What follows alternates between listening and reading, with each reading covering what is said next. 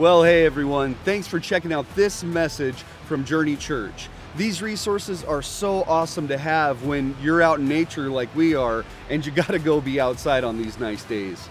However, we want you to know that there is nothing better than true fellowship with believers and live worship with your fellow Christians. So be sure to use this message only in conjunction with getting fed in a community of believers.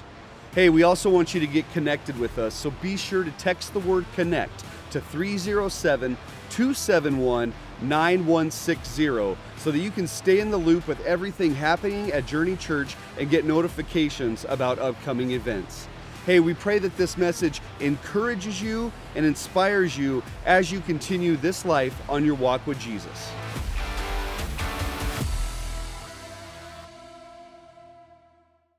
Well, happy Mother's Day. That is great. Love being able to see all of that. It's a wonderful day to be able to celebrate moms today. Uh, and uh, if that applies to you, make sure that, um, make sure that, uh, uh, well, one, you say Happy Mother's Day to your mother. so I want to say that to my mom today. Happy Mother's Day to my wife. And then uh, to those around you that that applies to, make sure you wish them a happy Mother's Day. a teacher was teaching her third grade class, and she had an a unit one day magnets. She told them all about what magnets do and how magnets work. The next day, as she got to class, or in her class, she gave her students a little quiz over what she had covered the day before. And the first question on the quiz said, uh, says this It says, My name has six letters. The first one is M, and I pick things up. What am I? She was amazed when half of the students turned in the class and they had filled in the word mother rather than the word magnet. Maybe that's how you view your mom. Uh, here today, or maybe that's what your mom has been. Uh, she has been the one who picks up after you, but that's more. There's more to the story than that. She is far more than that. You've all heard the chapter out of 1 Corinthians chapter 13 that talks about love. I want to le- read you a different rendition of that idea of love that was written by a mom. Listen to these words If I live in a house of spotless beauty, with everything in its place, but have not love, I am a housekeeper, not a homemaker. If I have time for waxing, polishing, and decorative achievements, but have not love, my children learn cleanliness, not godliness. Love leaves the dust in search of a child's laugh. Love smiles at the tiny fingerprints on a newly cleaned window. Love wipes away the tears before it wipes up the spilled milk. Love picks up the reprimand, uh, or love picks up the child before it picks up the toys. Love is present through the trials. Love reprimands, reproves, and is responsive. Love crawls with the baby, walks with the toddler, runs with the child, then stands aside to let the youth walk into adulthood. Love is the key that opens salvation's message to a child's heart. Before I became a mother, I took glory in my house of perfection. Now I glory in God's perfection of my child. As a mother, there is much I must teach my child, but the greatest of all is love. And I hope that that's your approach as you're a mom that your desire is to communicate and to teach your kids love in that type of way. Today, what I want to do is take a break from the Ten Commandments. I know we just got back into the Ten Commandments last week, but today's commandment would have been on uh, you shall not commit murder. And I thought that was a downer for Mother's Day. I thought, nah, it doesn't really fit for moms. So we're going to put that on hold again, and we are going to do something different today. We are going to look at today this title of a message, which I, I, love the words out of the Bible, out of John chapter 2. The title of the message today is The Greatest Advice Ever Given. Greatest advice ever given.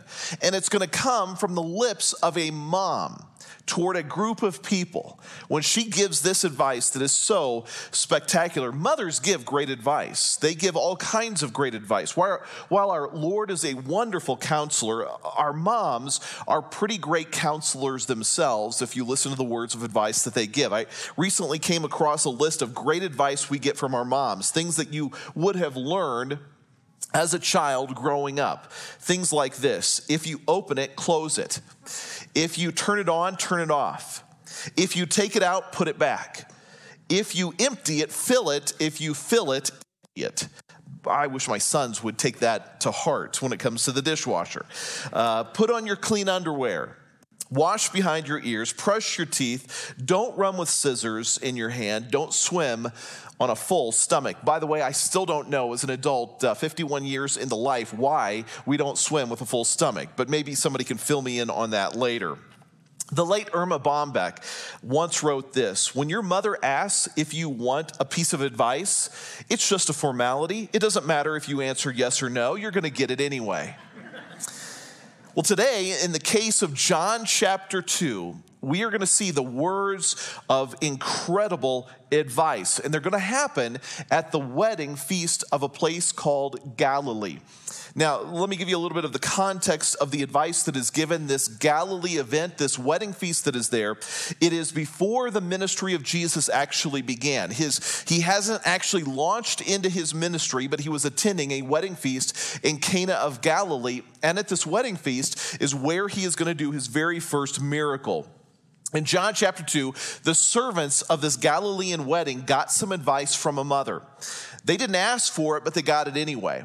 And I'm so glad they did because literally it is the best advice that any mother ever gave. It is just seven words, seven words that we are actually going to look at and break apart today that the mother of Jesus gave that sums up all that you need to know for the rest of your life. Now, the Catholic religion would have us look at Mary as a co mediator and co savior, which is complete blasphemy. That is not who she is. She is not a co mediator and a co savior, but she is a good example and an excellent counselor of what we can take to heart in life. In fact, there is no one in the world that could give you any better advice than what she is going to see, uh, say to the people today. So let's look at the story out of John chapter 2.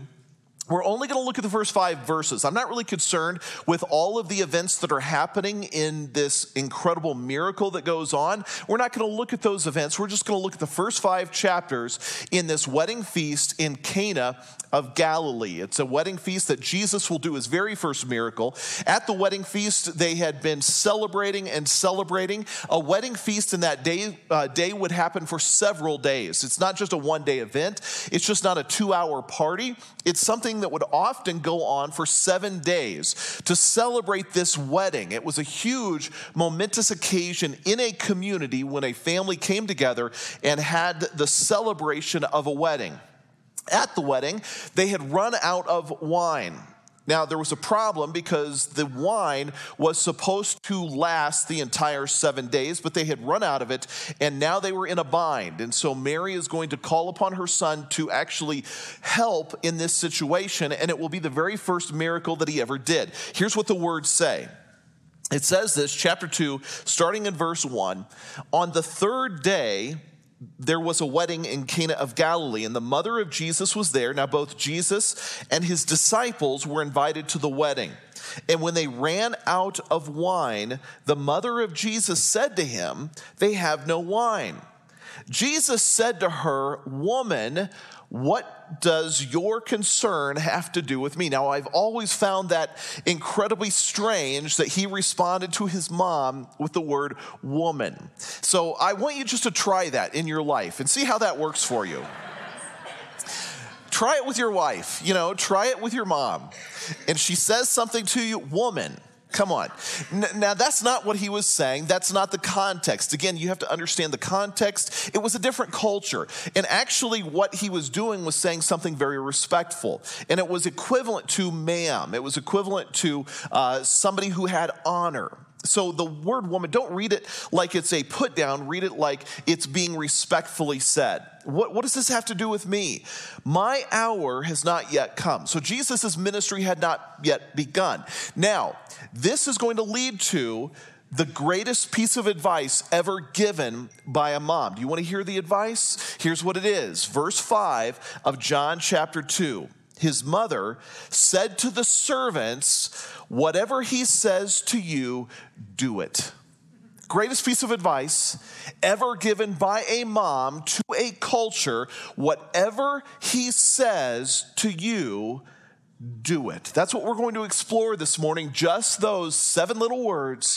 Whatever he says to you, do it. Let's pray as we begin. Father, help us to hear from you. Help us to bring honor and glory to you here today, and help us to appreciate moms and all that they have done in our lives. We are so grateful for them. Lord, I know that there are some in here that for the celebration of Mother's Day, it can be a painful thing, a painful memory. Maybe their moms weren't exactly the best. Maybe they had some painful relationship. Maybe they still do. Maybe they hold some hurt in their hearts or some grief in their life toward their moms. And Lord, I pray that they would be able to work through that come to a point of forgiveness and appreciate at least some things that their mom has contributed to their lives. Father, I pray that you would bless this time here, that we would hear from you, that it would not be my words, but your words. And help us, Lord, as we understand this piece of advice that was given, help us to apply it to our lives today. Wherever we're at, whatever we're going through, whatever's happening, help us to take these words and apply them to us right now. Father, I pray for your blessing upon this time. It's in the name of Jesus we pray. Amen. More than ever, we need moms and dads to step up and be the kind of parents that both honor God and really stand up for God's truth. I, I, was reading this past week an article, and the article was titled this it was Collapse of a Christian Worldview by Parents Has Infected the Next Generation. The collapse of the Christian worldview by parents has infected the next generation. Let me just share a little bit of the highlights from this article and how this applies to us. Here's what the article says Kids these days are shaped by watching their parents. That's the takeaway from the Cultural Research Center at Arizona Christian University's latest survey. The survey says this young children are watching their parents they're listening to their parents and they're trying to put those two things together, watching them and listening them. The problem is that they're seeing a contradiction between what they're seeing and what they're hearing. Kids today, with their parents, see a contradiction between what their parents say and what their parents do. Is that you? That you say one thing, but you do something completely different, and your kids are watching this and they're seeing a distinct contradiction. The statistics are appalling, the survey says. Among American parents of children under the age of 13, only 2% of Christian parents have a biblical worldview. And even among self identified Christians, born again Christians, the number is only 8%. Only 8% of born again Christian parents say or really have a biblical worldview. Therefore, there is a contradiction between what people say and what people actually do. Now, the problem with all of this is that children, their worldview is shaped starting as early as between 15 and 18 months of age. So, under the age of two, the worldview is being shaped, and by the age of 13, it is completely shaped. You have from age two, a little less, all the way to age 13 to shape those kids, and the kids are seeing something that is very contradictory. Just because parents aren't consciously building their children's worldview doesn't mean one isn't forming. A child will need a worldview, and they all have a worldview. And if Christian parents are not forming it, it is being formed somewhere in life. So, what is going to happen? How does it all get shaped by people? Well, the article went on to say this that more than nine out of 10 parents of preteens have what is called a synchronistic worldview, not a biblical worldview, a synchronistic worldview. What is a synchronistic worldview, you may ask? Well, that is someone who has taken a grab bag of beliefs, mixed it all together, shaken it up, and that's what they have fed their children over the ages. So, what does that mean? They have taken the Christian worldview with other philosophies, mix in some Marxism, some Eastern mysticism, some superstition, put it all together, and that's what we're giving our kids. Throw in a little bit of that Marxism and the Eastern mysticism along with biblical ideas, and you are shaping your kids in a way that is going to damage them forever. And now the generations are paying the price. Because now very, very few people have a Christian worldview because we have concocted and made this witch's brew of a worldview that is anything but godly. The greatest thing that we could do as parents is actually listen to the words of Jesus and take them wholeheartedly and apply them to our lives. Not our own thinking, not what the culture says, not what opinions of other people are, not what other belief systems are, just the words of Jesus.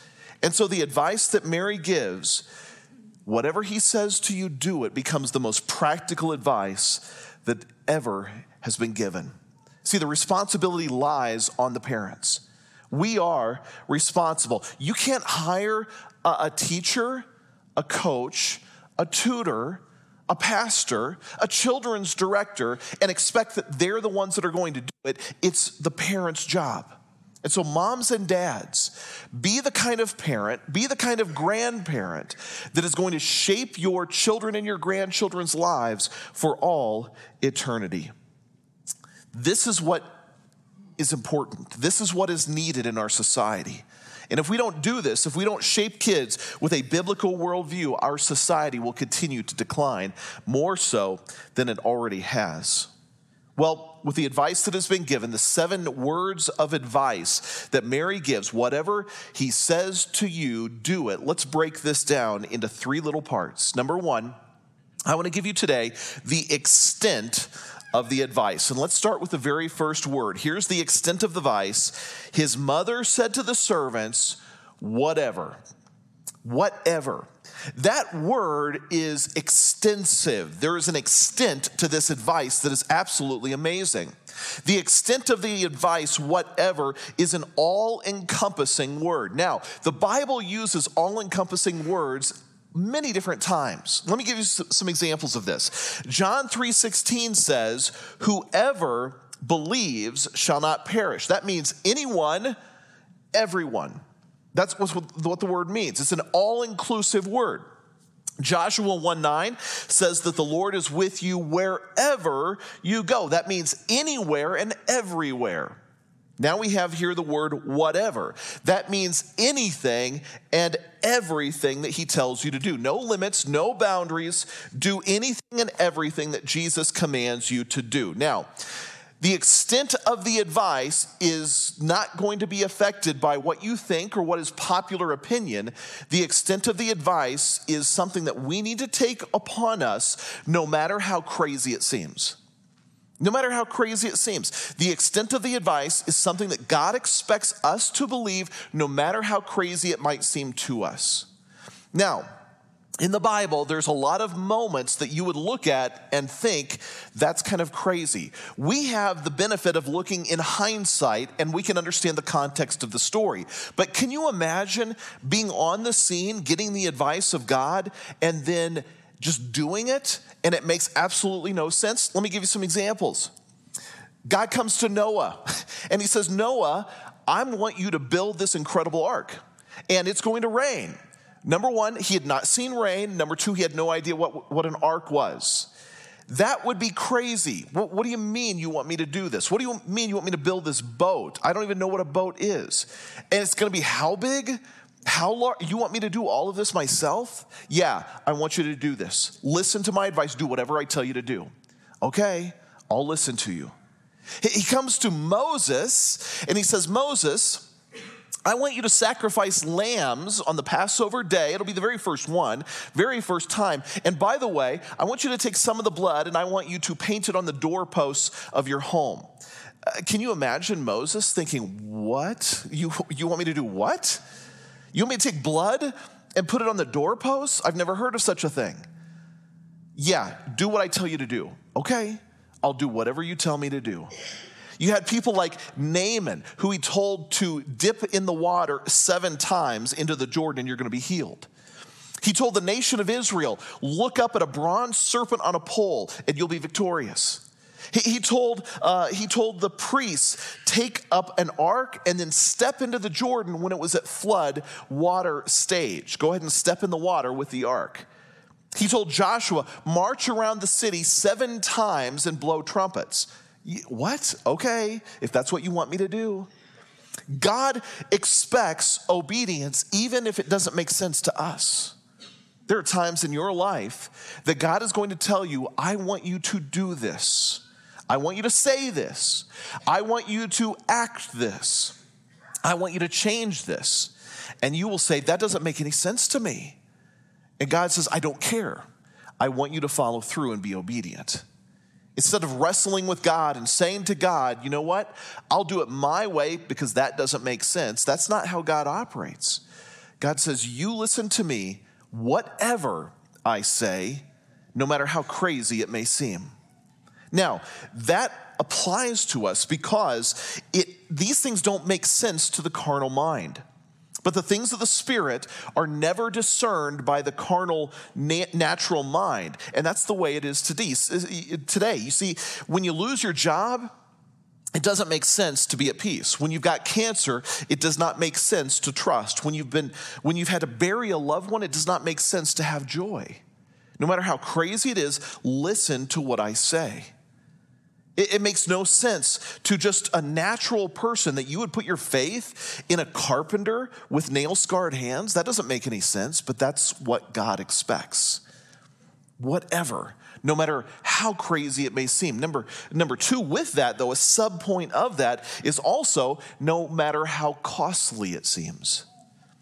In Luke chapter 14, verses 25 through 35, Jesus talks about the cost of being a disciple. We often present Jesus as an easy thing. Just believe in him, your life will be great. It will be rose petals and sunshine, and, and it will be fantastic. But Jesus says, no, it's not. There's a cost associated with following me. When you listen to me and you do whatever I say, there is a cost that is going to be paid in your life. It may cost you a relationship. You may say, you know what? To listen to the voice of God, I now know I need to break up with this person that I'm dating. I may need to sever this friendship that I have. I, I, don't want to do that, but they're leading me down a path that is destructive, and it may cost me a relationship. It may cost you a job or a promotion to listen to whatever God says. It may cost you your pride because what will people think of you if you do that? It may mean your parents won't approve. It may mean your friends may laugh at you. Your family may think you're an idiot. The culture may ridicule you. There is a cost that is paid when you make the decision to say, whatever, I will follow him. Whatever he says.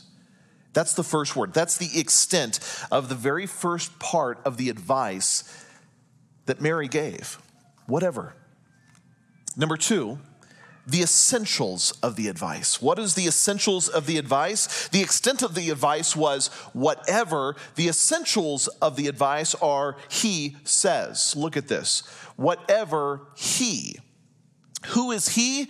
That is Jesus. Don't listen to anybody else. Others can give great advice, they can give great counsel. Uh, you could come and I could give you counsel. Pastor Stephen could give you counsel. Your friends can give you counsel. Your family members can give you counsel. But sometimes those are great, but really that is not important. What is important is what does God say? Others may give advice that contradict the words of Jesus. Jesus takes precedence and priority over anybody else in the culture, anybody else in the world. So the media may give you an idea.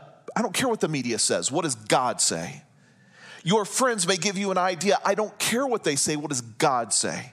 You know, it's always amazing to me when I hear somebody wrestling with and really contemplating a divorce often the people that they associate with and the people that they're getting advice from is others who have gone through a divorce. Do you know that? The ones that they associate with are the ones that are telling them, you need to get a divorce. You aren't happy. You deserve to be happy. And they give you counsel. But they give you counsel from a very bad perspective. I don't care what they say. What does God say? It, doesn't matter what the culture says, doesn't matter what friends say, doesn't matter what a ruler says, what a king says, what a president says. What does God say? We cannot contradict the word of God. You should always obey authorities in society, always obey the police, obey your parents and the Lord, obey teachers. But if they ever contradict the word of God, God is priority. She says this whatever he, whatever he what? Whatever he says. Whatever he says. Now, Jesus said, My sheep hear my voice my sheep, and I know them, and, and they follow me. And I give unto them eternal life, and they shall never perish, neither shall any man pluck them, any man pluck them out of my hand. We listen to his voice. Whatever he is the one who says. What does he say? It's the words of God himself. Whatever the Word of God says, that's the essentials of the advice. The extent is whatever, anything everything, no matter how crazy it seems, no matter how costly it seems. He says, What is that about? That is about who is giving you the counsel, who is giving you the advice. Part three, number three, is the easiness of the advice. The easiness of the advice. So, the extent of the advice is whatever. The essentials of the advice are, he says, and then the easiness of the advice is this his mother said to the servants, Whatever he says to you. That's the easiness. I love this phrase. And, and let me tell you why I love this. Whatever he says to you. I cannot tell you how many people in my ministry of over 20 years now have come up to me after a sermon and said to me, Pastor, that was a phenomenal sermon. It was so excellent. I, I loved it. Uh, and I'm so glad you spoke on that because he really needed to hear that. I, I cannot tell you how many times. Or she really needed to hear that. Or I'm so glad you said that because my friend was here and they really needed to hear that. Or I cannot tell you how many times that somebody has read a book, but the reason they have read the book is not for what they can get, it's because this book is going to help me fix my husband. So I'm going to read this book so that I can fix him. Now, I would say it the other way that guys read it to fix their wives, but number one, we know wives don't need to be fixed, and number two, guys don't read. So that's a problem. It's to you it's not to him, it's not to her, it's not to those sitting next to you. You don't read the book for them. You don't listen to the podcast for them. You don't listen to the sermon for them. You don't read the word of God for them. It's you. God is wanting to speak to you. Whatever he says to you, that's the easiness. This is not complicated. What does God speak to you? You can't know what God is speaking if you don't actually get into His Word and actually listen to what God is saying. But He doesn't stop there. He says, whatever He says to you, look at the last little phrase do it. It's pretty simple.